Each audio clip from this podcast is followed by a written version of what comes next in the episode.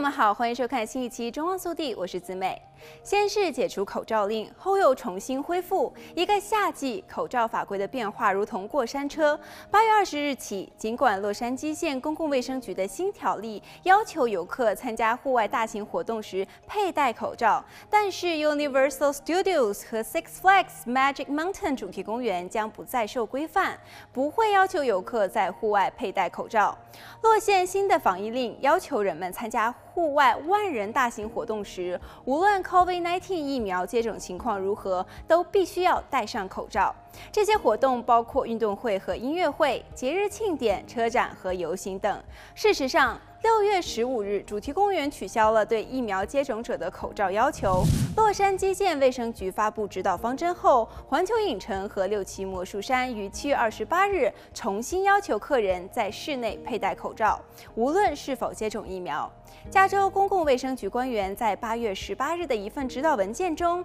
把主题公园列为超过万名参与者或观众的户外大型活动。然而，洛县新的卫生令并不适用用于主题公园或者是游乐园。不过，LAPHD 发言人在一份电子邮件声明中说，继续强烈建议人们在户外戴上口罩，无论疫苗的接种状况如何。新的数据证实，与未接种疫苗的人相比，完全接种的人感染机会更小，但他们仍然可能被感染并传播病毒。因此，即使是新的卫生令并不适用于主题公园或者是游乐园，LAPHD 主仍然建议大家在室内公共场所或者是工作场所以及在户外大型活动中戴上口罩，不摄食饮水。来看下一则消息。随着加州野火迅速蔓延，数以千计的民众或面临被迫撤离家园。加州林业和消防部 CAL FIRE 的数据显示，加州今年已经发生了大大小小六千多场火灾，造成各地有近一点七万人处于疏散令的规定下。